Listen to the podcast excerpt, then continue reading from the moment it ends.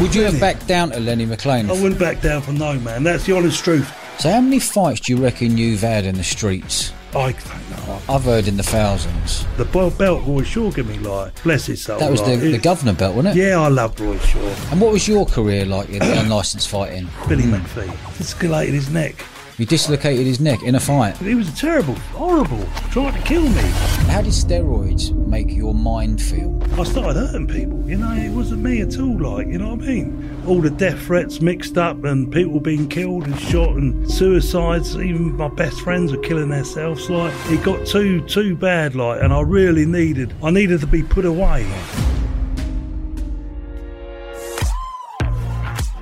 Welcome to the Eventful Lives podcast. I'm your host Dodge, and I'm the founder of Bournemouth Sevens, the world's largest sports and music festival.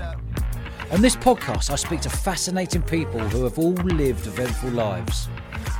If you haven't already, do us a favour, press the follow button and check us out at Dodge Woodall on Instagram, TikTok and YouTube, where we've now had over 80 million views. Norman Buckland is a notorious hard man with over 40 years on the doors and thousands of street fights, crossing paths with the likes of Roy Shaw, Dave Courtney and Lenny McLean. The Guv'nor talks us through his life of unlicensed fights and encounters with dangerous criminals. He also highlights the lessons he's learned from a life on the edge. This is the eventful life of the Guv'nor, Mr. Norman Buckland. Rock and roll, who's the Guv'nor? I'm the fucking Guv'nor!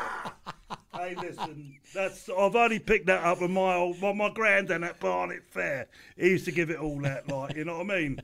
That's going back nearly, you know, after the Second World War, probably even before the First World War. Then I heard, who was it now, the Guv'nor, Roy Shaw, Lenny McLean, like, and it's always stuck in my head, yeah, like, you know what I mean? Quality. All I can do is shout it out, like, I could never be the men they are, but...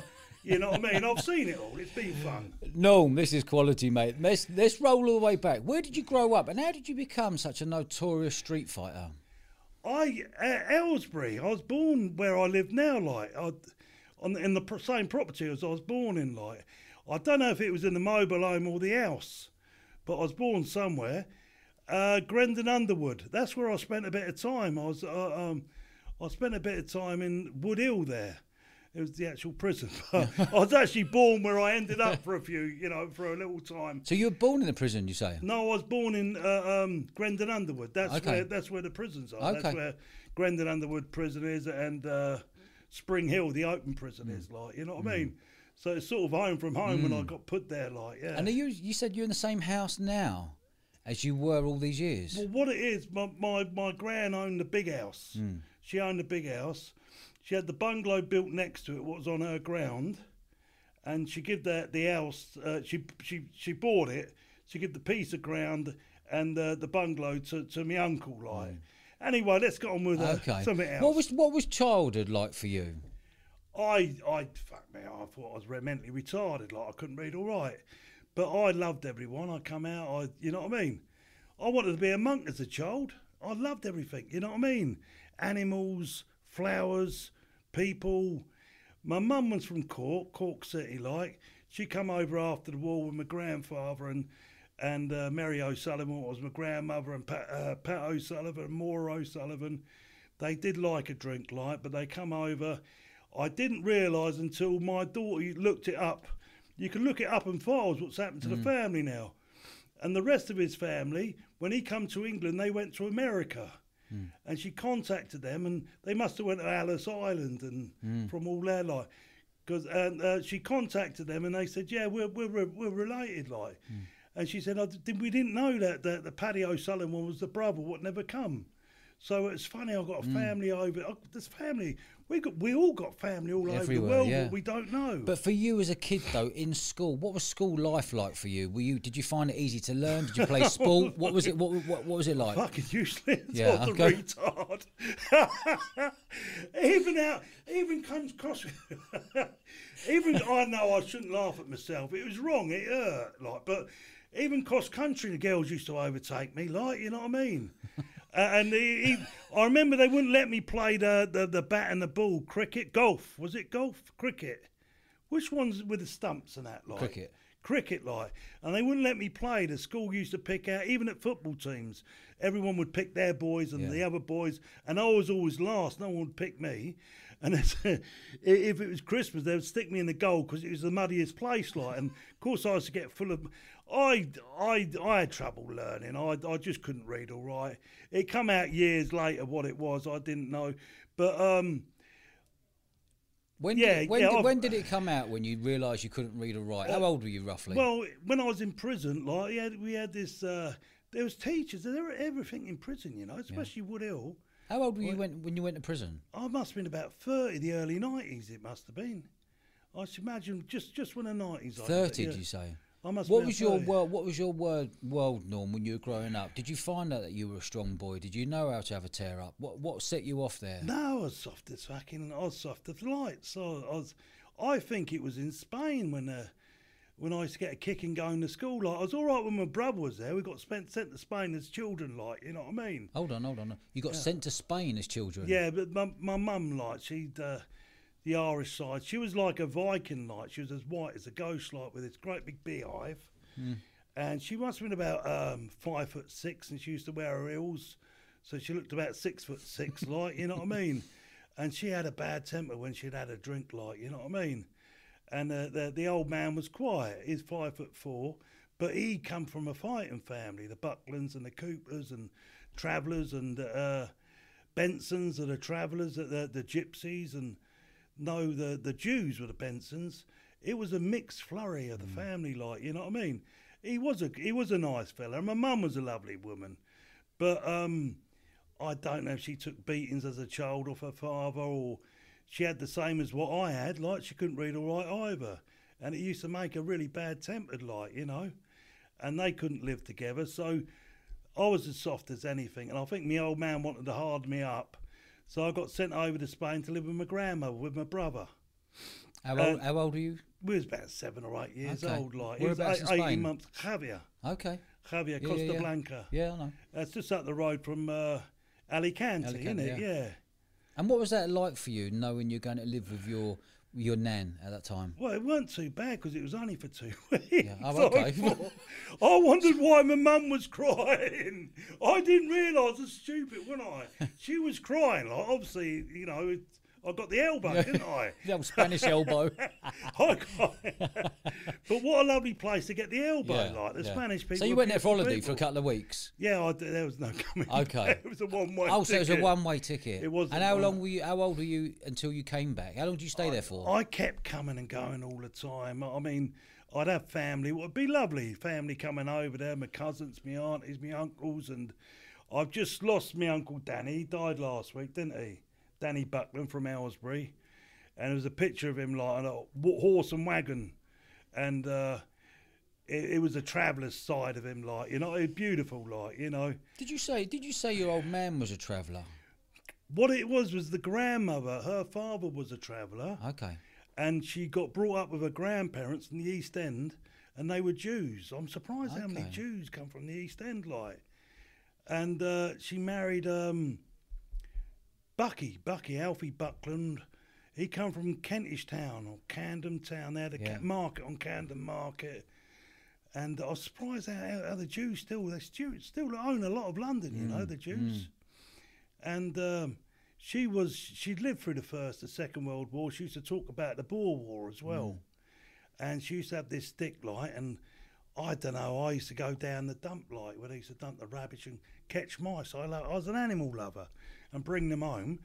I was all right when I kept them in a tin and a little glass thing over the top. It's when I kept them in cardboard boxes, they kept chewing out. And oh, it was crazy. Like, she used to beat me with a stick. Like, you know what I mean? Your nan? My nan, bless her. Really? Yeah, but I loved her. It was okay. She come from she's brought up by her grandparents, and we're talking probably 17th or 18th century. Like, you know what I mean? She was born late in the 18th century. So were you growing up with the travelling community? No. It's funny, but I used to hang out with travellers for some reason. What happened? This is crazy. I remember she used to cry watching World at War. If you can imagine yourself, like, watching World at War, late 60s. The 60s was the first I ever went over to Spain for 3 months when I was about 6 or 7 years old. And I went down in the port, like, and had the balls running about down the port. It was fantastic, like, you know. And even then, like, you know what I mean? I could get on one of the boats. They used to put me on one of the boats and watch the balls. And when I used to get near the harbour, the boys used to jump in, and sometimes the balls would follow.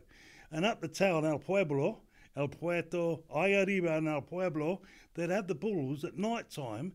They'd have gas canisters on their back and, like, fire coming out of tubes, like, from their horns. And you'd be watching them, like, and they'd toss people in the air, like, people's clothes would go on fire. And I'm sure there was deaths, like, you know what I mean?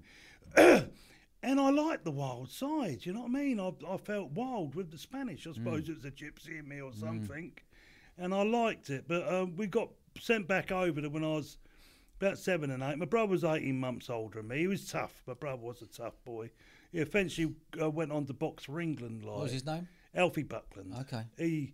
He's a Mason now, so I got to keep him out of things because they're funny handshakes and all that, like, you know. But I know in the Masons they've had criminals before, and in there, like, you know, and that's the way it goes. Bless him, he's done well. He keeps his nose clean now, and you know, he's brushed up a lot of things. And like, what was your world like going up into your 14s, 15s, 16s, 17s, 18s to earn money? What was your movements?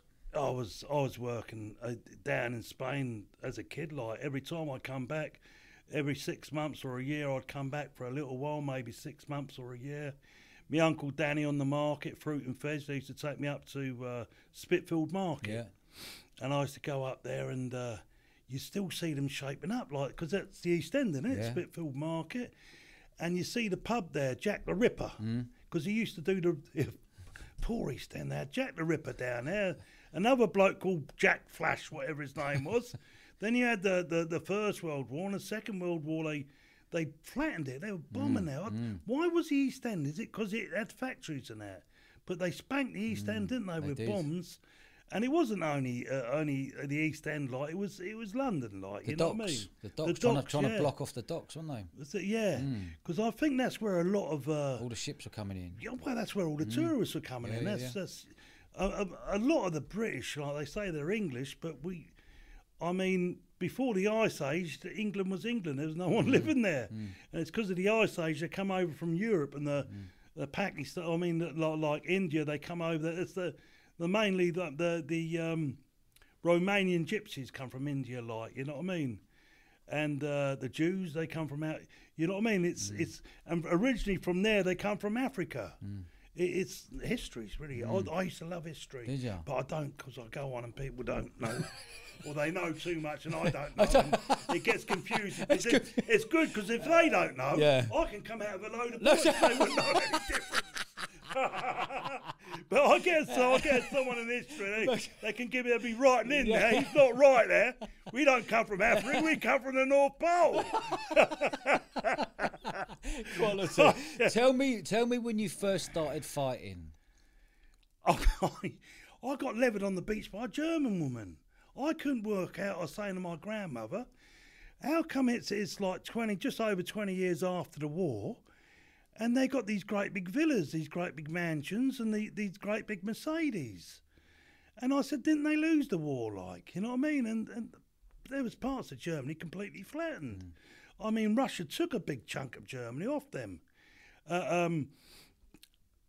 French took over a part of Germany. Britain took over a part of Germany. I mean, even Canada took after a part of Germany. So I thought they were completely bankrupt. I thought they were finished, like. But I don't know if it's the Nazis, or I don't know if they had buried gold somewhere. But I was on the beach, my grandma was there, my auntie Josie was there, like. And obviously they come from the East End. And my grandmother used to tell me, like, when I used to watch World in Action, like, she used to cry, like, and spit and huss. And it was Hitler she hated. I didn't know someone could hate someone so much. And I said, why have you got it in for him? And I didn't realise we come from gypsies and Jews, like, you know. And she's saying, when you come out the lines, like, you used to hear the dogs howl, but that must be the asylum. Yes. Do you ever get out where the police wagons go past and the asylums go off and your dogs howl, like, you know what I mean? And it must have been the sirens what set the dogs off.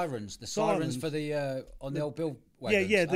No, sirens to get the people down, like for a bomb shelter thing. Okay. I mean, I wasn't alive then, so I don't know. So when did you first start fighting? When did you realise that you were a good fighter? When did you start working the doors? I work at 10. I was 10, but that was Bedgrove.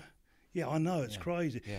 Even the fellow who wrote my book, he said, I can't put that down. I said, well, that's my truth, like. I said, and everything he wanted to know, like, I'd say, well, phone him up, and he'd check everything out, like, He's written a few books before, but he said, you had a fight with Firewood City and you'd done them all. Mm. I said, yeah. I said, don't you believe me, like? Mm. And he said, well, I've been talking to your brother, and then I talked to his mate, and I talked to someone else. I said, it was like that on the... I said, but half the time they were pissed, like, or on drugs or something. I said, when they were on speed, you had a little bit more trouble with them because they used to go down and get back up. Oh, they were murder on speed, they were. When did you first start working the doors? What age were you? 10, Bedgrove Pavilion. You were working the doors at the age of 10? Yeah, and with my brother. Great big dicky bows we used to have, like that. At the age of 10? At the age of 10, yeah. Where? Bedgrove Pavilion. That's in Aylesbury. Okay. But it used to be my dad's disco, Friday, Saturday night disco. Like, I mean, that would be flipping Slade and Gary Glitter and flipping, I don't know, all those lot, like, you know what I mean? It was, but he would look after us, like, you know what I mean? I think he sent me over to Spain to be brought up with my gran because I was a softie, like, you know what I mean? Did you get toughened up, do you think, by living out in Spain? Oh, fuck me, yeah. She would whack me about with a walking stick, like. Because I was a mummy's boy. She didn't like... She loved her boy. It was Alfie Buckland. She loved her boy. Like, which is your brother? My dad. Oh, your dad, okay. And my brother's called Alfie Buckland. Yeah. And my son's called Alfie Buckland. My son's called Alfie as well. Oh, lovely name, isn't it? Yeah. So you were 10 on the doors working at your old man's place. As you were getting older, you were realising you were getting bigger and stronger. Yeah, at 14 I was full-time. That was the Bucks County show, Nalgo. I was there, and that's when I started moving about, and I think I was doing the under Civic Centre. I was doing the under 18s discos up there. And what do you remember? What sort of year we're talking here? Are we talking the '80s, '70s, '70s, '80s? Like '70s. Okay. Yeah. Like '70s. And you've been working the doors for over 40 years. 50 years, yeah, 50 about 50 years, yeah, yeah. I can remember like. Who was it now? All the old fucking groups used to be fantastic, like Basically Rollers. No, that come later. But first it was Slade. I loved Slade. I used to love listening to Slade. Yeah. Elton John on it, and Rod Stewart, and you know what I mean. Rod Stewart was a great, what a legend. Yeah, it was a great. He was fantastic, like. It was the disco, and the old man used to look after us. My brother was a bit handy, like. I was more of a gentle-natured person. When did you start getting into your first fights on the door, where people were wanting to have a tear up with you and your brother, say? Well, then when I had 10 years of age, like, they get a clip around the ear, wouldn't they? Mm. Little brother, like. Mm. And if it was anyone bigger, like, they get a clip around the ear off my dad, like. You know? One Alfie Buckland to another Alfie Buckland. They're all in trouble. The granddad was the tough one from Kentish Town. Kentish Town. Your granddad. He used to fight, and this is the gospel because I've been told by a lot of people, like, and my dad never lied, and my grandmother, and Barnet Fair he used to fight. They used to call him the Guv'nor there, Barnet Fire, and when he used to get in the ring, he'd want to fight anyone. So I was really impressed, like, I was taken in by that. And she said when he was 14, there was a fella there whipping his horse, like, and I suppose they had horses. I don't know if it was a horse show or anything. And he got in the paper because he took had a go at the geezer, pushed the geezer, took the whip off the geezer, and started whipping the geezer. And they put it in the paper and everything like this, that, and the other, like. But I believe my grandfather wasn't, and this goes on now, because going home, like, one of my sons got two dogs, French bulldogs. My daughter's got a husky. Another son's got another dog, another parrot, family parrot. They've all got animals around them. Yeah. And I think that come from my grandfather. Yeah. He used to have greyhounds all the time, like, you know what I mean? And it's surprising I love a bit of history. Same. I grew up with cockatoos. We used to have pet monkeys. We had Alsatians, Doberman. Oh, we got a lovely parrot, yeah. Parrots, Canaries. I think it was a London, East London thing. Yeah. Yeah, my granddad, my dad. Always animals around, and my kids as well. Yeah. Always animals around, yeah. And my uncles and aunties. I just lost my last uncle yeah. Danny. So let's just roll back a bit here. 18 to 30, you got banged up at the age of 30, didn't you? Yeah. What was your life like from the age of 18 as a proper adult to 30? Can you remember? 18. Yeah, it was difficult for me to get a job. I was always on the door. I got a bit of work on the building site. I was weekends with a door, like, everywhere, like Civic Centre. It used to be a great place. In ours, they say they knock it as the worst town, some people, like, you know what I mean? But it's not. The traffic's the worst traffic in the world, because there's there's, I don't know, it's a terrible traffic. The Aylesbury's good. In the 70s, they had the Civic Centre, and that used to, like, Rod Stewart would go there, the Rolling Stones would go there. All the top. Were you running the doors there? No, I was working for a bloke called Dave Williams. Okay. He was a coach down a boxing club. Okay. And what boxing club was that? Aylesbury Boxing. And is that club. Where you used to box? Yeah, originally. Okay. Yeah. Do you enjoy that? Do you enjoy the boxing? Yeah, I didn't. It took me a long time to learn. I didn't know what Southpaw or Orthodox was like. I just, you know what I mean? I was just a fighter, really, to begin with, like, you know. So you say that you're just a fighter. Did you enjoy fighting? No, I never really. I didn't like hurting people. Okay. But it had to come in time, like, you know what I mean? As a kid, I didn't like hurting people. It's strange, like, even the other night, I was on the door. I was on the saw that Saturday night, and I got in between the argument and the boys. And when it's girls fighting, I generally give them a lolly, like, and they now, well, I want that. I said, but it's a magic lolly, and they look again, like, it calms everything down. Well, yeah. I said, it's strawberry. I said, could you say no to strawberry? And by that time, you've won them over. Yeah. And the argument's stopping and that. Like, I said, I've got one for you, but you're naughtier, so you get this later. And sometimes it's funny things what can break trouble up in arguments. Anyway, I had this sweet, and when he come out, the doorman's going to take a drink off him. He said, no. And he took the drink. But I think he threw the drink on the floor. He should have just put the drink somewhere. And I think it was the fact that he threw it on the floor that insulted him, like, you know. And I've got in between the doorman. And I can rap, like, this is what I do. I can rap it all day. And, you know what I mean? If they hit me, I say, I'm a fucking granddad. You can't hit me. I'm 100 years old. You know what I mean? I'm a pensioner. That's you keep hitting me. Stop hitting me. Everyone stop getting shot. And I try and break it off this way. And I give him, I knew he was going to go wild. I give a boy a sweetie, he fucking goes mental. And he got this sweetie, and but it took the argument off the doorman onto me. Okay. And he goes, bloody racist and everything. I said, no, I come from Africa. He said, what do you mean you come from Africa? I said, well, not me, my ancestors, like. Yeah.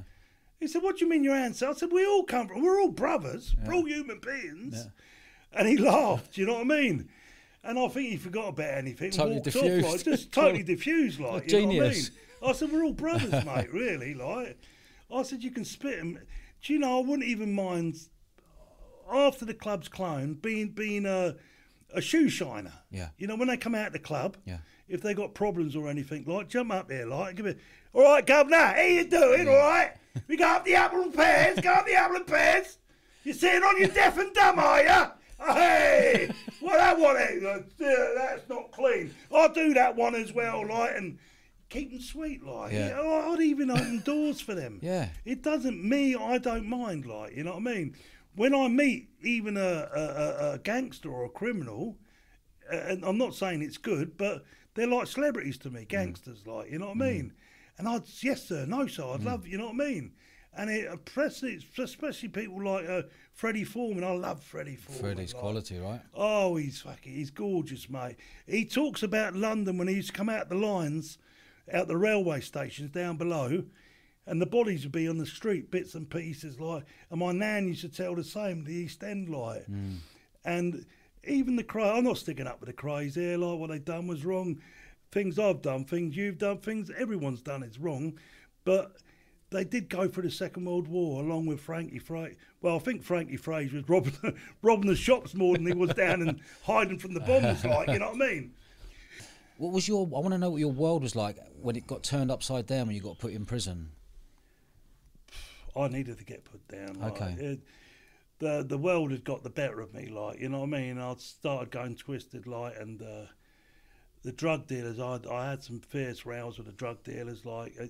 I'm not saying, like, I mean, I know drug dealers and I'm friends with them. It's none of my business, like, and what they do is their business, like, you know what I mean? But not where I worked, you know what I mean? And not giving it the people around me, like, you know what I mean? I've got a fella now, he's a lovely fella, like, he stays with me, he's been with me for years. He come from Hartlepool, went to Milton Keynes, walked from a bus from Milton Keynes to my place. He stayed with me years before. What's his name? Michael Cadet, like, you know, and he said, if you turn me away, Norman, he said, I'm dead, like, and he looked like a skeleton, didn't he, like, and I looked at him, like, I said, this is going to be hard work, this is, like, you know, and I said, he slept for months, like, you know what I mean, slept for months, cleared, don't even drink now, like, and she said, he's like a son to you, like, I said, he's the only son that does what he's told, like, and he's been with, so I've got a heart, I do feel for people, like, you know what I mean. How did you get banged up? What did you get banged up for? Yeah, towards the end with Sunrise and a few other places, I used to hire myself out. I used to go anywhere. So just break that down. Yeah. Sunrise, the old rave, the old rave scene. Were you working on the raves? Were you? Yeah. Okay. All over the country. Yeah. Okay, give me some examples. Sometimes for other Tony Hayter, but Tony Hayter give me. Do you know Tony Hayter? No, I don't. Have you heard about him? He was a very, very intelligent boy, like. I mean, I worked for him when he was a kid. He had arcades, machines in arcades, like. And he come from Winslow, isn't it? Winslow? Yeah, Milton Keynes way, you know what I mean? Milton Keynes was a brand new city. Yeah, Milton Keynes wasn't there when I was a kid, like. And I watched Milton Keynes. I had my eye on Milton Keynes because it was growing and growing. It was like a Vegas, like, you know what I mean? And he'd have machines in some of the shops over there and this, that and the other, like. And he'd be only a kid, like. He'd say, Norm, come and work with me, like. He'd go and look after. And I'd go in there when he'd cash up the machines and everything. He'd be only a kid. He'd be only about 9 or 10 stone, skinny, like, you know what I mean? But the girls liked him, like, and he... So was he throwing the parties, you saying? He was throwing the parties, he was saying to you, come and give his hand, come and look, protect the front door for me. Well, yeah, I was working for him for years. Did you enjoy working on the raves? I was a doorman. Yeah, I enjoyed being a doorman. Yeah, I didn't like bullying. I didn't like hurting people, but I done my job, and if I would come to get a good beating, I could pull myself together and. You know, someone said to me the other day, there's one person who's got the biggest pain threshold in the country, and that's Norman Buckland. Yeah. I used to get my nose broken and ribs. I've got my solar plex inside out. I've got another operation. I've had my stern, my rib cage. My rib cage is the spine up the rib cage. I've had that sawn open twice, and they've been pulling things about and doing this, that, and the other. It was the body punches. If it comes to the worst, I say, look, boys, what you tough boys are you? They say, yeah. I said, so what are your punches like? You know what I mean? Can you hit hard? I mean. Because you don't seem that hard, like you seem like you're a little. Oh, no disrespect. I mean, I'm sure. Let me see what you're like. Yeah, take a jacket. Oh, I'm not gonna fight you. I'm gonna see what your punches are like. And I used to stand there and say, look, give me what. Whack! They'd go, like, you know what I mean? They'd bounce off me, the punches and everything, like. I don't know. I do now because it's. It must have caused me a lot of internal pain, like, and stuff. But I didn't know, like, you know. But even now, my solar plex, I blame it onto Matt Legg because I used to teach him the punch. I used to say, punch through the solar plex and hit the spine. And he's got a punch on him. I've seen him break punch machines, like, you know, at the fairs and everything. Yeah. Like, I had him lovely fella, Matt, isn't he? What a beautiful fella. Lovely fella. I had him work with me 3 months ago, about 3 or 4 months ago, out of town, like, someone's made a phone call.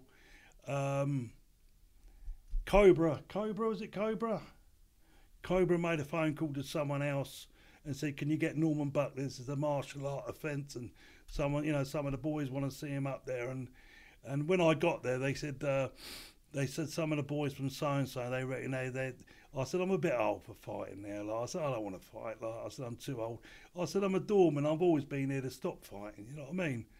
And he kept on like Cobra. I said, listen, mate. I said, I'm not being funny. Like, I said, come here, look. I said, I've got my boy with me now, like Matt Legg. Like, I said, listen, if anyone wants to come up here and have a fight. And Matt was listening, and I said, they can fight my boy in the ring tonight. Of course, they didn't know who Matt was he? He'd fucking... He used to beat world champions. Yeah, that's right. I mean, Matt was the Sparred man. With Tyson Fury he had a fight of AJ. he had the punch machine. He kept looking at the punch machine. I knew if he hit it, he would break it. And I had to look. They put me on a punch machine all night. So people would come up, like, I have a crack with them. Like, I had a few people, some people knew who I was, other people didn't. But I seen the other day on YouTube again, like, he punched a punch bag and it won't go, it just won't work. Yeah. And they'll fuck. And he'll come over and Matt's broken the punch machine, like. And these are the heavy gent. The punch on him, I say I've only been I didn't know what happened. I was up sparring with him 1 minute, and I was on the floor the next night. I couldn't work out what was happening. I told my boy Brandon Buster, I said, get in there and spar with Matt, like. And I stood there, like, and I couldn't work it. He must have done so, knocked me down or knocked me out or something. Or knock the fight out of me, something like that. And I thought, this is never going to happen again. I'll never let it happen again, like. But it was a new experience. It was like being tear gassed for the first time in your face. I mean, the first time. That's a compliment to Matt, isn't it? Massive. Yeah, no, he didn't think anyone could knock me down. Well, he was sparring. The Travellers used to come down there. I mean, I didn't even know who Lenny McLean was. I bumped into him because I was working on his patches and everything. He got the ump. But who got the ump? Lenny McLean got the ump. You working on his boys? Yeah, his boys got the ump. Where were you working? At Wembley Arena, up Wembley, like. And they've obviously phoned him up. It wasn't exactly with me. I'll calm things down. Michael Dick was a pro boxer from Aylesbury, like, and they were giving the heavies, like. I used to look after the merchandise, like the prints, and I was working for a bloke called Vic Bellamy, Starguard Security. Northampton he come from. He gave me a load of work, like. I used to go all over the country for him, like. And I didn't know, this is incredible, I didn't know there was pirates. So what you do, like Michael Jackson, who I can say now, like, I was watching a documentary the other day, like, and this boy is grown up to a man now. Who? The boy who was supposed to abuse. Okay. And he's saying, no, he didn't actually abuse me, like. Is that right? Is that what we said? Yeah, yeah. I've had Michael Jackson's bodyguard on here. Yeah, he said the same. He was like, well, who knows? But what makes it strange now? The boy was in Home Alone. You know, the little kid, like, you know what I mean? And he's saying, look, he said, honest to God, he didn't do this to me, like, you know what I mean? I don't know. I don't know. So like, what was your relationship like with Lenny McLean? Well, I'd see him a few times. I used to work down Kentish Road, Camden Town. And that was like home, because that's where my granddad come from. There, grandmother come from the East End, like. And do you remember chatting to Lenny McLean? No, I was fascinated, like. I'd never seen anything like it in my life. What made you fascinated by him? The appearance. Okay. He just had this, he was, honestly, mate, you know what I mean? I've never seen... Fuck me, I more or less fell in love with him, like, you know what I mean? The arms, the movement, that he knew what to do, like, you know what I mean? Like a horse jumping in the air, you know, a stallion fucking doing all that stuff, like, you know what I mean? Or Tarzan fucking jumping off a waterfall, like, go swinging through. Ah! I thought, fuck me. I thought he's the real thing. No, honestly, mate. Yeah. He stood about 6'3", and he must have been. He must have been his 40. I should imagine he, just before he died, a few years before he died. This is in the 80s. I was about 25, 26. I was at my peak then. I wouldn't back down from no one. Like, we had trouble with the security. Like, I had a word with them, Michael Dick. I said, you're out of order. You can't. And I said, look, lads, I've got the fucking pass. We work for Prince. And I said, what's happening, like? We generally work outside and take all the T-shirts off of people, like. And sometimes something like Prince or Jackson, there'd be hundreds of thousands of T-shirts. So someone's making, like, hundreds of thousands of... It's all, I never knew this went on. Yeah. And then you'd have the touts. That was nothing to do with me, the touts. I let the touts go on whatever they want. Yeah. But sometimes you'd have van loads coming from Liverpool or coming from Manchester. Was there any trouble with Lenny, knowing that you were on the doors there? Did he ever come up to you? Yeah, no, he got the boys. He got the boys. What did he say? What happened? What happened? No, I looked at him and I liked him. I didn't know. Would you have backed down to Lenny McLean? I wouldn't back down from no man. That's the honest truth. There now, I would. I'd back down from you. I'd back down from you. Yeah.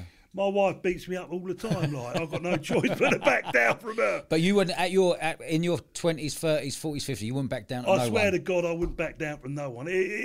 What were they going to do? Like beat me with a walking stick? Were they going to kill me? Shoot me? There's nothing.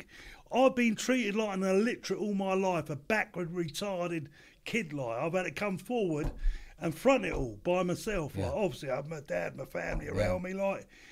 So nothing really bothered me, like, you know what I mean? What happened that moment then when Lenny knew you were on his doors? How did that get diffused? He come up, like... What did he say? He must have been paid well. He probably got about £500. It was beyond the morals, like, you know what I mean? They were scared because this fella, Michael Dick, was a professional boxer and he would have probably torn them apart, like, you know what I mean? I said to him, you can't talk like that. I said, lads, what's happening? We work outside the venue. You've got the pirates out there. The what? The pirates? The pirates.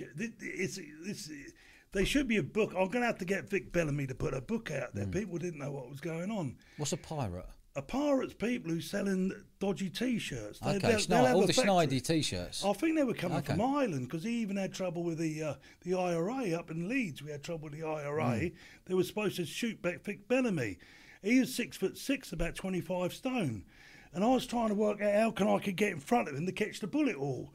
Well, it's fucking like that. He was... You'd have taken a bullet for him?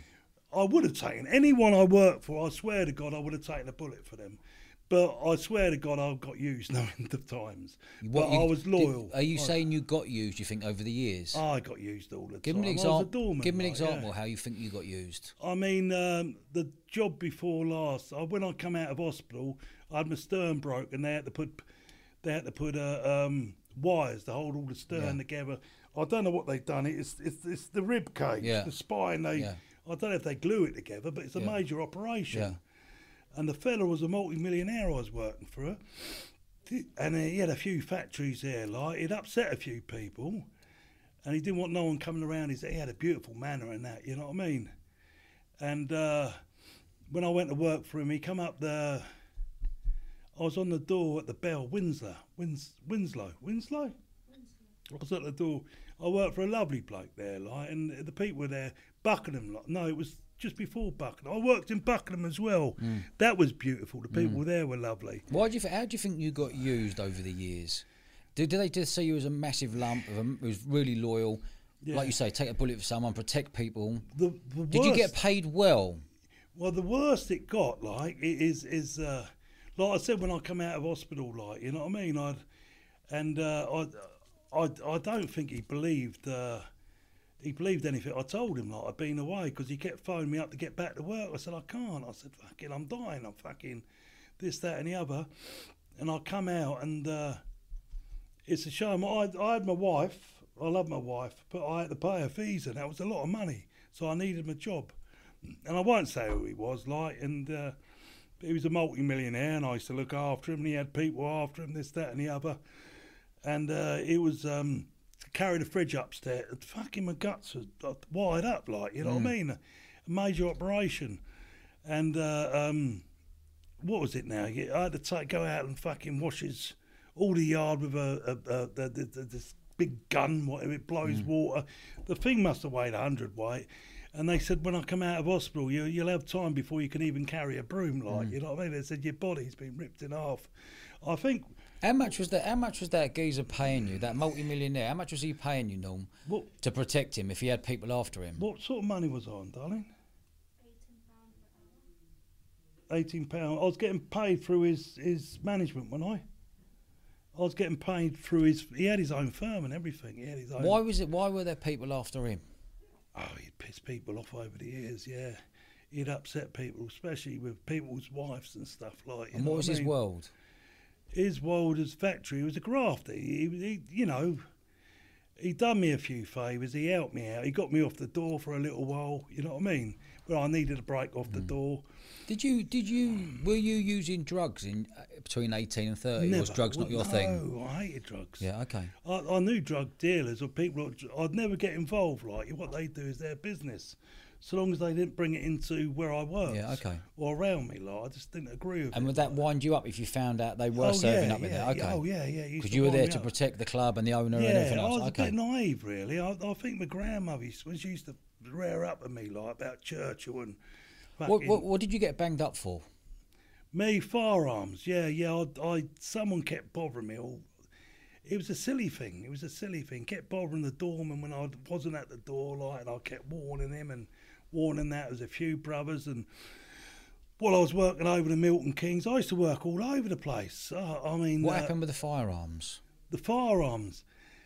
When we Jesus, I'm trying not to get people into trouble here. Like, with the Sunrise, we ended up because the Sunrise. No disrespect, there was other ravers and other big groups out there. I can't remember all their names. Yeah. Obviously, you know, everyone done their bit, like, and people were saying, that's not right because we done... No, you all done your bit, like, and I'll be honest, like, you know, faces and names couldn't go together, like, but now, like, I see a picture of Cass Pennant, the big fella. West Ham? Yeah, I remember he had glasses on in the summer, like. Tall, lovely fella. Yeah, no, he had books out and everything. Yeah. And I was trying to look at his eyes, like, and all I could see is a reflection of myself. And I didn't know if I was more scared of myself or looking him in the eyes, like. But he was about a lot of the boys. They all had books out, and they were about, and I did see them, but I couldn't put names to faces. Yeah, okay. Like, anyway, someone got kidnapped up in London, and. From the rave scene, Tony Hayter and Dave, we was a firm, like, and I never had nothing to do with the drugs or the tax, never taxed anyone or anything like that. And they kidnapped him and fuck me, what they do to him. They took us up hospital, a little firm of us, about five of us. I remember who was with me, like, I'll name them because they've kept clean, well... Yeah. Now they're, you know what I mean? It's the past and nothing. Who were they? Who were the five? Stephen Wilson, he'd... A tough boy from ours. We've been shot a few times, but when you shoot Stephen, you got to be careful because he gets back up. He gets back up and chases you down the road. He was a great boxer. He used to be my sparring partner back in the 70s. Like, I thought he'd go all the way, like Hitman Hearns. Like, they're the boys. Like, he brought up in homes and everything. And the other four, there was him. There was Mark Marsh. Mark Marsh then had just come out from doing a 9-year stretch. But it wasn't even a real gun he used. It was an art of, you know what I mean? It wasn't a real gun, and he was set up as well. But it was in the 70s where he said the judges were just, he said, like, well, the sentence he got, he couldn't believe it, like, and he said it turned his life absolutely upside down. But I'm sure he didn't want to be, or I didn't want to be where I was then, like, you know what I mean, on the way to London. Kevin Wilson was a lovely fella. He big boy from Milton Keynes. He was a tough bastard. He was a hard man, like a hard man. But what happened, we broke into Milton Keynes as it was getting bigger. You know, from Aylesbury, I'd go over to Milton Keynes and work, like, you know what I mean? It'd be Bletchley first, like the Agora over there. So what did you get nicked for? You said you got nicked for firearms. What actually happened? How did you get caught? How did I get caught? No, the old Bill pulled me up. Like, I've come out of the car and put my hands up, like, you know what I mean? I had no quarrel with the old Bill. What did you have on you? Nothing. It was hidden, like, you know what I mean? In the car? No, in the hole. Okay. They said, why is it sawn off? I said, to get it in the hole. I just saw it. I didn't know what else to say. I said it was an antique. You know what I mean? Anyone what runs about with a sawn-off 12 or any firearms, like, for the kids, I'm telling you now, like, it's wrong. Yeah. You know, you don't do it, like, you deserve to go into prison. Like, I was under the doctor at the time. I was on tablets and that. At the end, the door worker got to me, like, you know what I mean. I started going like loopy-loo, like, you know what I mean. The drug dealers pissed me off, like, you know what I mean. There was death threats, like, you know what I mean. I was busted up a few times, but it didn't bother me, like, you know what I mean? And when the shooters come out, you couldn't fight a gun, you know what I mean? It was as soon as the 90s hit, The 80s are all right. Yeah. You could play about. I think they were on ecstasy in the 80s. Yeah. Everyone was loving each other. Everyone was loving it. Yeah. I could work anywhere in London. Yeah. You know what I mean? I met Lenny McLean. He was a lovely fella, like, you know what I mean? He looked the part and everything, like, you know what I mean? But he come down, he done his job professional, like, you know what I mean? He come down, he looked about, he humped and rumped and walked about, like, and I carried on doing my job, like, you know, fuck it, like, I don't really give a fuck who anyone is, like, really, like, you know what I mean? I got involved with the unlicensed fighting, but it was ropey, very ropey. I mean, even Lenny had a fight with a bloke called a light heavyweight called. He thought he knocked Lenny out twice, but he weren't supposed to knock him out in the first fight. And this is what I meant, ropey. Mm. When two men get in the ring, even if it's set up, it's not going to go as a set up. Yeah. Like, it all depends on, you know what I mean? How long did you get put in prison for when you were age 30? What was your sentence? I got 10 years. Got 5 for the firearms and 5 for the affray. And what was the affray? Scaring, frightening. Frightening. I can't go. It's in the book, like, I don't want to really go into it, like, because obviously now the man's a family man, like, and I think he's moved out of town and everything, like, and I spoke to him, you know what I mean? I didn't carry it on, like, when I got out, you know. And he was a bastard over the years. He hurt a lot of people, like my mate Leroy Dennis, who was Howard Jones's minder. He was working down the Rectory farm, and the man, his brothers turned up, like, and they just had it in for Dorman that night. And they smashed him up, like, with a firing canister can, like. I think the three brothers got put down, like. But he was never the same after, like. They called for me.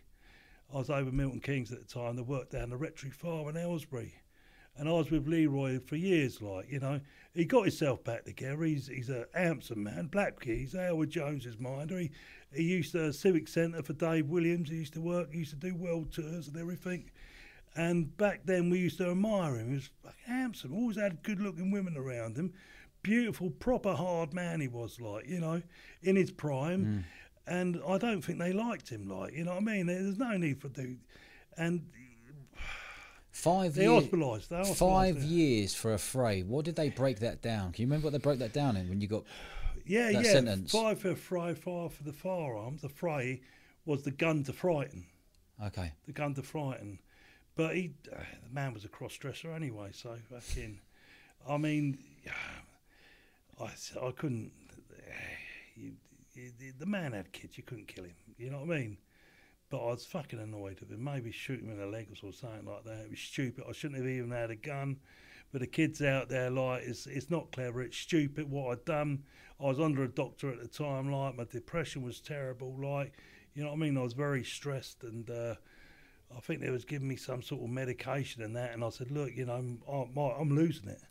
I said, I'm losing the plot completely. Can you put me away somewhere or something? And they said, no, in Tyndall. I said, I don't want to go there because there's lunatics there, like, you know what I mean? And obviously I was probably as mad as them, like, although I was a family man, I was earning money and people couldn't see what was happening to me, like, you know what I mean? But there was another death threat coming from another firm. They'd kidnapped one of the boys up in London. They tortured him, really beat him up bad, stripped him off, threw him in a van. He was on a house party. He shouldn't have been there. We should have been doing the door. It was for another firm, Back to the Future, yeah. It was Back to the Future. I remember we done out of sketch. I was hired out and worked for so many different things, like. And it was terrible because his eyes are like that when we went to see him. I don't know what they'd done to him, and they'd tortured him. His skin was all bloody. He's a black guy. He's a handsome man, and his eyes are like that, like. And I said to my brother, what the fuck? And he looked at me, like. I said, they've done him up to death and dumb, haven't they? Yeah. And they were on steroids. They're probably that. This is when the heavy cocaine come into it, like, you know what I mean? So as far as I'm concerned, there were a bunch of irons what done him up to death and dumb. Yeah. And when you came out, how many years did you do in total? I think I'd done the 3. I think I'd done.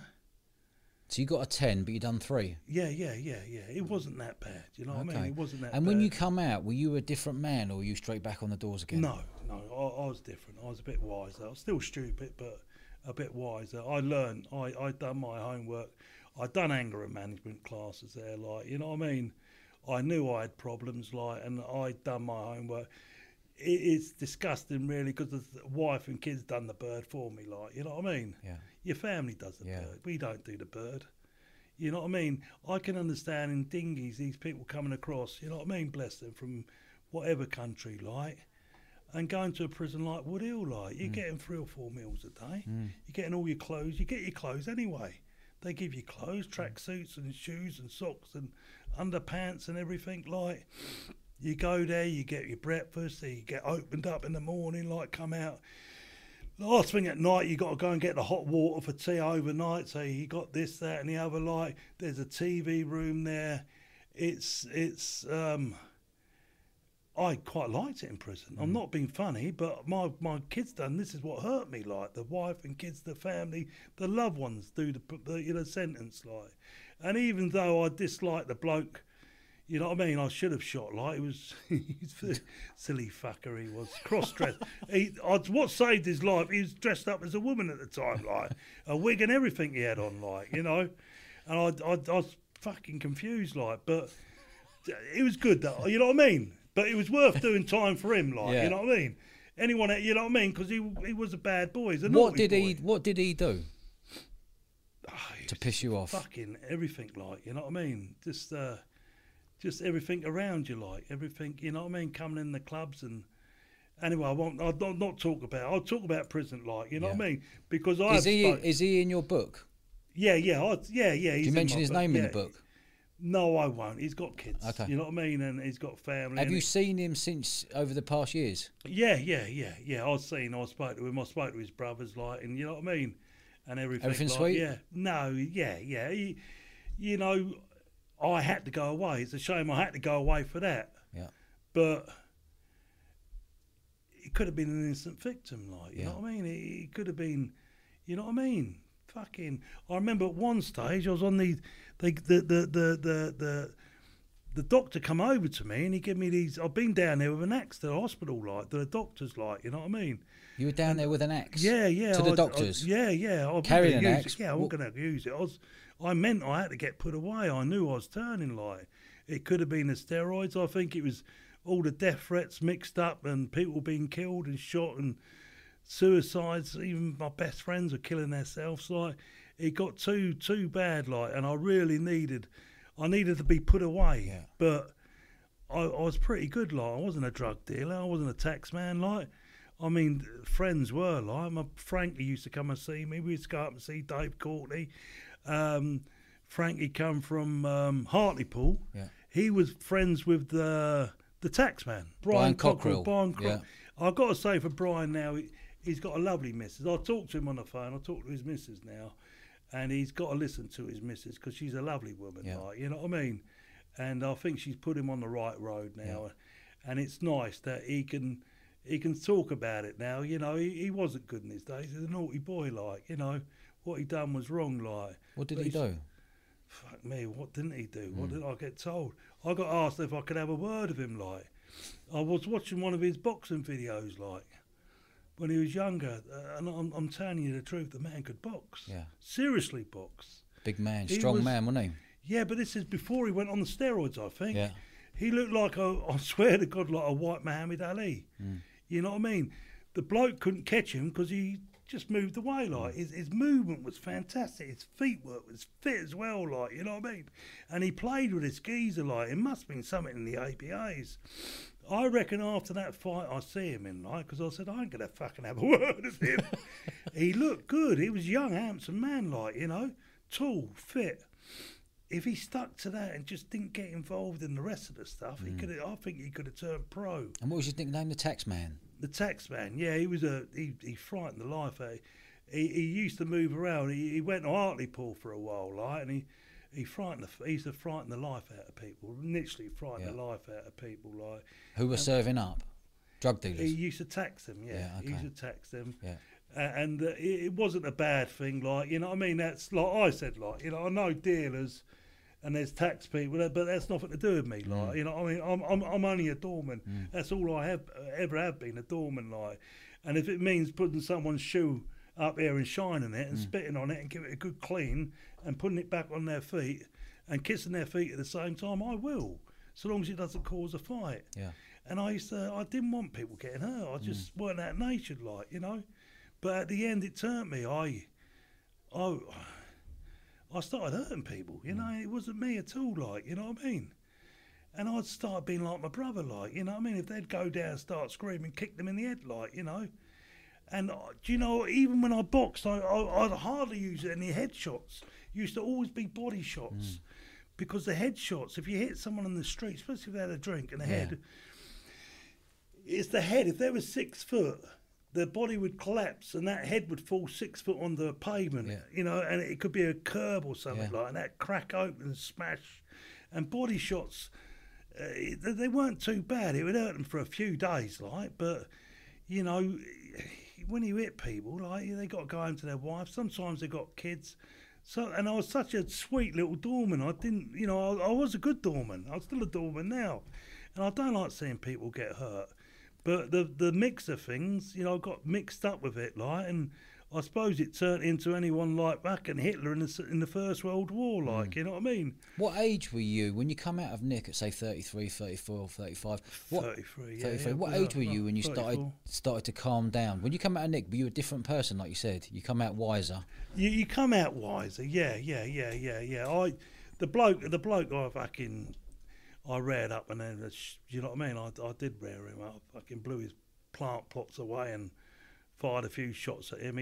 He was a would-be gangster, but he went straight to the police, like, you know what I mean? And I blew his, shot his fucking car up as well, like. I was real pissed off with him. It was the depression, you know what I mean? I couldn't handle the depression no more. Like, I'd really got enough, like. And... When you come out of Nick, were you still pissed off with that same fella? How many years did it take? No, I learned discipline. I've done my own work in prison, didn't I? Okay. And I try to educate the people around me as well, like, because they kept me on 1A because people knew me, and there was nothing to be a threat of. I was a doorman, and I got myself back into being a doorman, being a nice guy, like, you know, trying to help people, trying to be decent. There was no steroids in prison. So when you were saying you calmed down, everything was nice and you weren't violent, and then you did turn violent, how did it make you feel when you went super violent? Did you feel you were completely out of control, like blackout? It felt like when I'd get angry, I'd grow up to about 7, 8 foot tall, like, you know what I mean? And it don't matter what's in front of you, like. Even the first fight when I fought for Joey Pohl, like, young Joey Pohl. I love Joey Pohl and Ricky English. They done a lot for me, like, and the boys. And we had someone in the audience what was fucking shouting out. He should have come in the ring to fight me, you know what I mean? But instead he was shouting about in the background, like, you know what I mean? And I looked at him, and the next thing I jumped. I was about 21 stone. I jumped. I was a fat old man, about 50 years old as well. To me, it was like Pirates of the Caribbean, like, you know what I mean? What I'd already seen, like, had been like something I could never put it in with someone who's been into war in the army, like. But you know what I mean? I've seen it all. I've already been there, so that didn't mean anything. Like, I was straight over the ropes and knocked him out, jumped back in the ring, and waited for this fella. Like, he'd got out with his, and he didn't want to fight. Like, and Joey said, "You got to fight him," like, you know. And I had a word with him before the fight because it's ropey. Prize fighting's fighting. Unlicensed fighting's fighting. Professional boxing's boxing, like, you know what I mean? If I got in there and I boxed, I should have got in there and boxed and looked good, like, you know what I mean? I would have showed everyone up, like, and I was a good boxer. I could go, well, I was taking the last fight, I was taking 3 rounds, wasn't I? Yeah, 3 or 4, I don't know. I was taking the distance anyway, and it didn't really bother me, like, I dropped him in the last round. But, I still had adrenaline rushes, like, you know what I mean? But I said after I apologised to Joey, like, it was thousands of pounds of damage, like, everything had gone up and smashed. And there's loads of people there as well, isn't there? I felt embarrassed, like, you know what I mean? I'd let myself down. My nan used to read the tea leaves, my cousin used to read the tea leaves, the cards and that. Yeah. And they said, like, you know, you mustn't lose your temper, you got to keep your cool now. And they could see the future, and they could see that they even said about the belt Roy Shaw gave me, like, bless his soul. That was like, the Guv'nor belt, wasn't it? Yeah, I loved Roy Shaw. I did. There was Tina. His son was an hard nut as well. He come over to Milton Keynes. How was your relationship with Roy Shaw? I worshipped him. Did you? I worshipped him to the fact that he had his family around. They loved him and looked after him, but there was people taking the piss out of him. Like, he didn't know what he was signing. Like, and people were having him over, like, they got him a dodgy girlfriend, and there were a couple of people, like, and I started getting angry. I said, the young Joey, like, you know what I mean? I said, this can't happen, mate. He said, it's not going to happen, mate. He said, you'll be taken care of. I said, get me a fight with him, like, I was going to give him a fucking good hiding, like, you know what I mean? Who? He come, I can't name him, because he's not with us no more. Okay. And, I can't say things with Joey and Dave and all those lot, you know what I mean? I can't repeat it, like. But my idea was get him in the ring, give him a fucking good hiding, like, and give him what he deserved. Yeah. Like, I spoke to Tina about it, like, and when they used to go out towards the end with Tina, I used to go out with Roy Shaw as well, because, you know what I mean, people would take little liberties, like, you know what I mean? Did you ever do any bare knuckle boxing? Any fighting, any bare knuckle fighting? Oh yeah, all the time. Yeah. I had my own gym, didn't I? Down the Governor's gym, down my place, down the, she loves it down there, doesn't she? Down the barn, 23-foot ring, yeah. The Travers would come down all the time. You'd have some good fighters come down there as well. Professional boxers used to, martial artists used to come down there. Even, bless his soul, a lovely guy, Alex Reid. Yeah. Yeah, he'd come down. He's a good fighter, to be fair, isn't he? He was good, yeah. Strong boy. Fucking, I don't disrespect him at all, like, you know what I mean? He could have a tear up. He used to do the flying back kicks, and I used to take the piss, like. And I said, well, give me one of your flying back kicks. And of course, nothing hurt me in the gut, did it? And I'm sure it's him, you, Alex. I think it's you that's giving me all these fucking operations, Alex. Of course you're laughing, like, and you think it's funny at the time, but it's not. And I can remember 3 months later, I thought, that's something in my stomach up there, like, and I had to keep rubbing it, and it was like a footprint. It's where Alex Reid, before his world title fight, and he could put a fight up. Yeah. He's done this flying back kick, and I watched it back on video, like, it knocked me back about 3 foot or 2 foot. And I'd walk into it, like, and I used to walk into it and try and knock them off balance, because even with the kicks and the punches, like, I used to walk into them, like, and even Matt Legg, the last time I sparred with him, like, I used to keep my guard high up, like, because he could hurt in the face, he could break a nose, bare knuckle, street fighting. He was fantastic, like, you know what I mean? He was brilliant. I would have put him against Lenny after he come out of prison, like. And that they would have had a good scrap, like, you know what I mean? How do you think you'd have got on if you had a fight against Lenny? Our total respect for Lenny and Roy Shaw. I'd never say a bad word against them. Yeah. They're dead now. They've got children out there, like, you know what I mean? And it's disrespect, not only to disrespect them, but their families as well. Like, he's got a lovely son out there. Roy Shaw's got a lovely son. Even Lenny McLean's got Jamie McLean, isn't it? Jamie McLean. Yeah. And how did you... I've seen him spar on YouTube and that. He's quick with his hands, like, you know what I mean? And have you seen lately that Matt Legg's looking at doing a bare knuckle fight for 10 grand? What are your thoughts on that? No, I told him years ago, like, I said, why don't you have a crack at the Guv'nor thing, like, you know what I mean? I said, it's easy enough, like, I said, you know what I mean? I said, the boys, they give me, I wanted Chemo Slice and... is it Butterbean? Yeah. Kimbo Slice. Isn't he dead now? Isn't he? Kimbo Slice? He's dead now. That was steroids. 45 years of age, yeah. He was a tough boy, wasn't he? Yeah, and who's the other one? The big fat geezer. Butterbean. Butterbean, yeah. Butterbean. I thought Matt Legg. Yeah, Matt Legg was there. I talked to Matt Legg about that, And I thought he'd tell Ricky English. I love Ricky English. He was nice. He was good with Matt Legg as well. Mm. He looked after Matt Legg and Joey Pohl, the old man Joey, and young Joey. But I wanted tougher fights, like, you know what I mean? It's not. It was just that I could take a hiding. Like, I could take a hiding for 3 rounds and come out there. And it was always when I used to catch him in somewhere in the soloplex. I think it's doubled back on me, and I paid for it now. They used to go out like a light in a soloplex, and the fist would always find it the way there. And I could get in there and enjoy myself, like, you know what I mean? But I was always all right with the boys I fought as well. I showed them total respect after the fight. And the first one, JJ said, "You won't stamp on me head, like." I said, "Well, what makes you think I'm going to stamp on your head, like?" I said, "If you take a dive," I said, "and I think you know, I know you take a dive." I said, "I will stamp on your head, like, you know what I mean?"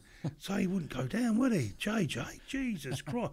I had to hit him in the balls as hard as I could, a real good ball punch. Because after he was still screaming, he said, "You've hit me in the balls, like." And I said, "I told you not to go." He said, "Look, I can't even walk." He said, "They've swollen it up like coconuts." And the way I see it, it wasn't boxing. There was professional boxers there, but it was prize fighting, you know. I went there to enjoy myself. What sort of money were you getting on a prize fight? Oh, a few £100, like. It wasn't great. I used to pack wherever I went. I used to pack the arena out, like, and I mean, they were mixed in with travellers, like the family, like with travellers, fruiters, like marketers, scaffolders, everyone, like, you know. How well connected are you with the travellers around the UK? I went to watch Matt Legg fight with Paul Joyce. That really got me. I mean, Paul Joyce, he was 6'6" and over 20 stone. He was 19 at the time as well, like, and I was very impressed with him. Very, very impressed. I thought he could have even gone to the likes of our big Tyson Fury. Yeah, I thought he could go up to that sort of level, like, you know what I mean? Who? Paul Joyce. Paul Joyce, do you reckon? He was bare knuckle champion. Yeah. And I don't think he ever lost an amateur. Up to then, he'd never lost an amateur fight. And it was a home show, and they went literally 3 rounds toe to toe, like, you know what I mean? And you had to know what fighting was about to see the fights. I mean, Matt was, I've never seen him throw so many right hands before, like, against this giant of a man, like. And it was their home show as well, and there were all travellers in the crowd, like, you know what I mean? And I felt my heart went out for Matt. I wanted to go over and grab Paul Joyce's ankle and trip him up or something. But the travellers would have killed me, like, they would have just wiped me out of the way, like, you know, like nothing, like. And I knew that as well. He won it. How the fuck he won it? He won all his amateur. He was knocking everyone out. Where did the book come about? Who said, right, let's write a book on your life? Henry. He was Lenny McLean's friend. Okay. Henry Simpson, wasn't it? And when did the book come out? When did it come out, darling? Last year. Yeah. And the new Guv'nor. The new Guv'nor. Because what happened when I fought, there was Roy Shaw and Lenny McLean. You can never take it away from them. So I love the geezers, the pieces, like, and their families, total respect. I would never disrespect them or their family. I would never say a bad word against them, nor would I say about the firm, you know, all the old boys, like, because to me, they're someone. Yeah. You know what I mean? Me, I've never been nothing. But I don't know, I just keep cracking on, don't I? Right. Yeah, really. And what was that feeling like when you brought the book out for you? To know you've got a book. If well, you can't read or write, but you brought out a book. You must have felt proper proud of that. Yeah, I didn't really. He kept phoning me up and asking bits and pieces, like, and I'd given people's numbers, like, you know what I mean? I said, well, he'd be there for this. He's written books for other people before, like, and I think he's had the books out and found out that it's not been the truth, like, you know what I mean? But everything in the book could be backed up, everything. And there's even stuff I didn't put in the book, like, you know what I mean? You couldn't put in the book. There's things you can't talk about, like, you know what I mean? I up until I went to prison, like, that stupid little wanting to kill people disappeared then. It's gone, it's never come back. Yeah. I've always said I left my demons down the block with a fucking next cell to Charlie Bronson, like, you know what I mean? I would have loved to met Charlie down the block. The exercise, They wouldn't let me out to exercise. I said, why not? They said, because you and Charlie. I said, I'd love to meet him. Mm. They said, no, you kill each other. They said, we've seen you kick off on where was it in the visits, like, you know what I mean? But I didn't know what I was about really. Like, I went to visits, and there's a Asian boys. They're from Watford and Luton, with another gang of boys. They're big. Yeah, there's probably about 10 or 15 people. Like, you know what I mean? One of one lot, and their families are there. The others with the other family. I had my kids, and it was just a doorman's routine. Like, you know what I mean? It was up. It was kicking off. The chairs started going over.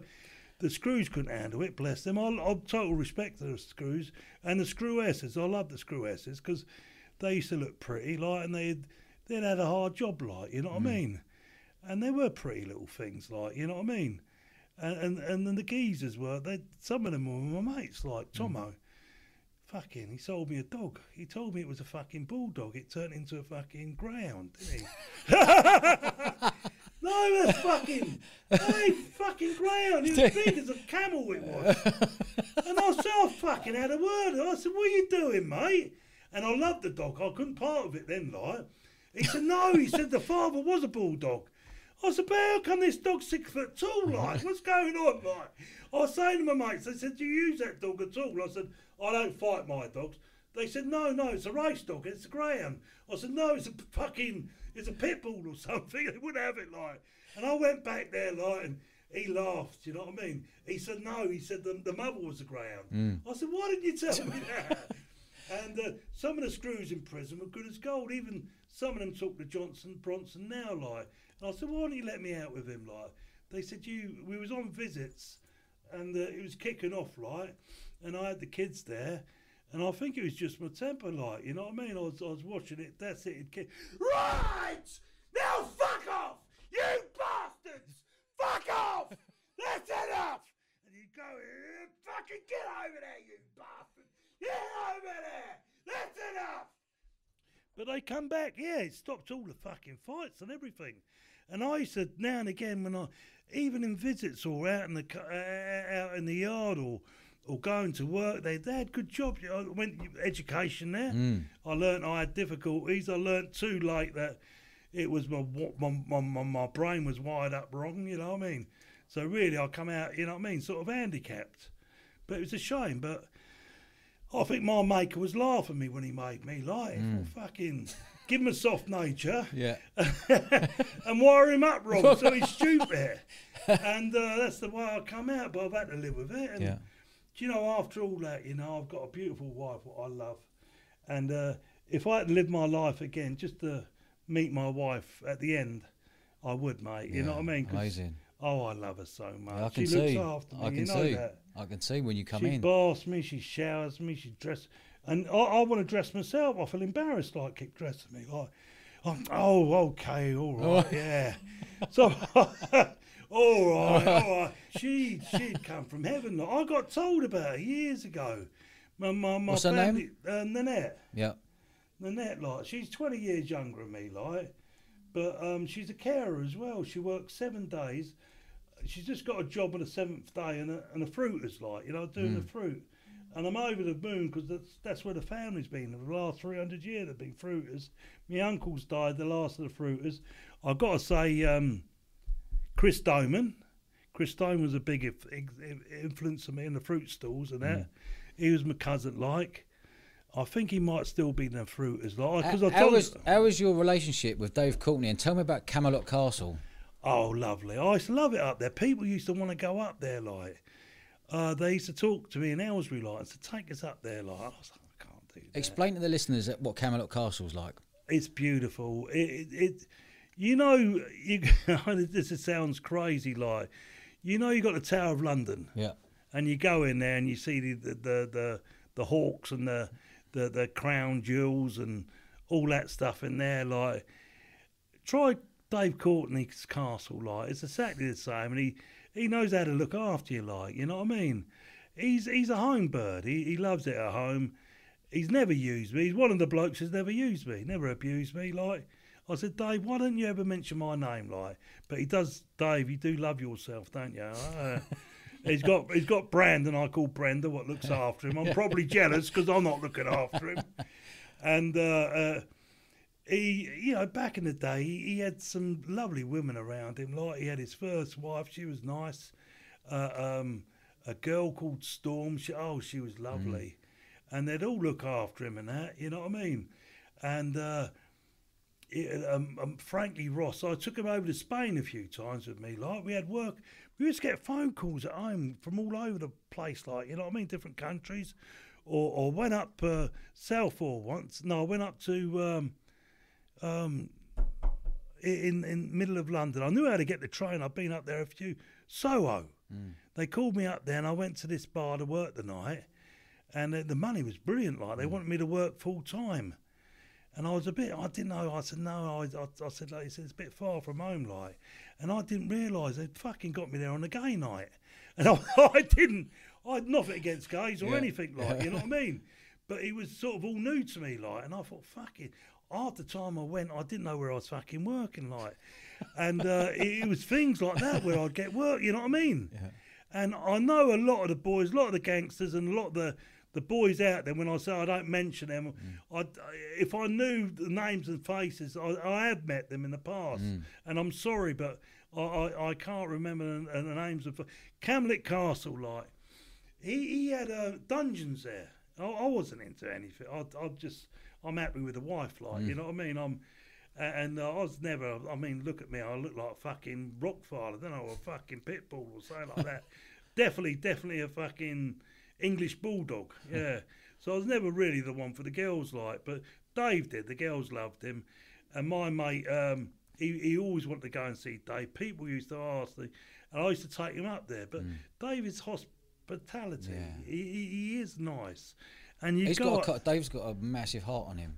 Yeah, he's got a kind heart. People haven't seen that. And people warm to him. But I say to people, like, when I used to take them up there, like, I said, you got to remember, you know, he's run about with the craze for a few years, and I used to tell him, I said, well, what was it like, the running about for them, like? I mean, towards the end, like, he said, I said, what? He said, we had to shut this geezer up, mate. I said, what? He said, it was embarrassing. He said, it wasn't Ronnie this time, it was Reggie. I said, what? He said, Reggie was giving him one in prison. He's coming out and telling everyone. He said, I had to go and have a word. He said it was embarrassing. And I thought, Jesus Christ, like, it's the only bloke I've ever, like, you know what I mean? Yeah. And I think it was his way to say that it was wrong, you know, what was going on. I don't think, Freddie Foreman and a few of the other Lambranos and that, they're lovely people. And when they got put down, Ronnie, he should have stayed. He should have done his bird. The best place for him, was like me, was to put him away. Yeah. But I got over it. Like, he didn't get over it. It was a mental illness he had. Like, and where he should have taken it on the chin and put his hands up and let his brother and let the firm go, he grabbed him and brought him down with him. Like, and some of them shouldn't have got put away. You know what I mean? Yeah, yeah. And some of them, you know, they're still sort of upset about it now, like, but that's the way I see it. Like, Ronnie should have done the bird, kept his mouth shut, like, taking it on the chin, and he took his brother down with him and took the firm down with him. They won't say that because they're loyal.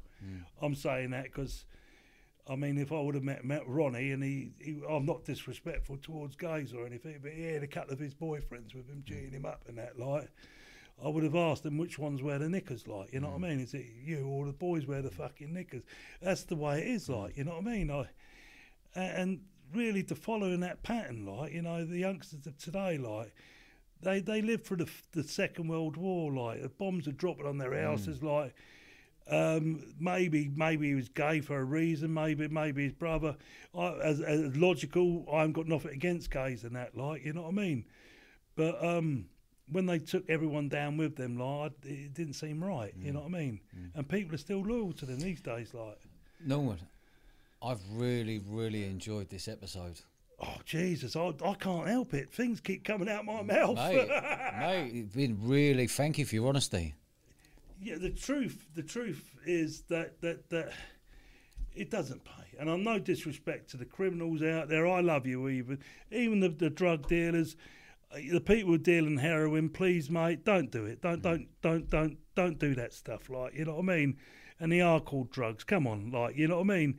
Because you're killing people, like, you know what I mean? You're not clever, like, what you're doing, you know. If I could be Prime Minister, I'd have your ass, mate. You know, I'd come around your houses and that would be it, like, you know what I mean? But I'm not. I'm just a simple boy, simple man, but seeing it. And I've seen children have their lives ruined through drugs, yeah, like. I've seen boys come into prison, like, wanting to jump on, like, the bandwagon with drugs and the gangsters and the craze and everything, like Matt Legg. And I said, no. I said, listen... I said, I've learnt it. What I've done, I said, I'm here to be punished and I deserve to be punished. The bloke I fucking scared his knickers off, he shit his knickers, didn't he, when I fucking pulled the gun on him, dressed as the woman he was. I won't go into it anyway. No. I won't say your name on. Norman, I really appreciate you coming down, all the way down here today to the podcast studio. I haven't started yet. We're doing it a part two. Yeah, it'd be lovely, mate. And you know what? You have got one massive heart on you. Oh, thank you. Oh, I fucking love you. Massive, yeah. That's what Dave says. Dave called me. I fucking love you. He does. Mate, I really do appreciate you coming down. And everyone, you got to go to Camelot. Yeah. Camelot Castle. Camelot, go there and he'll sit you outside. He'll get someone to make a cup of tea, like, and he'll rabbit onto about London and all the old, and the craze and everything, like. You'll have a great afternoon with Dave, like. You're a good man, God bless you. You're a gentleman. Pieces. Thank you, sir. Good man.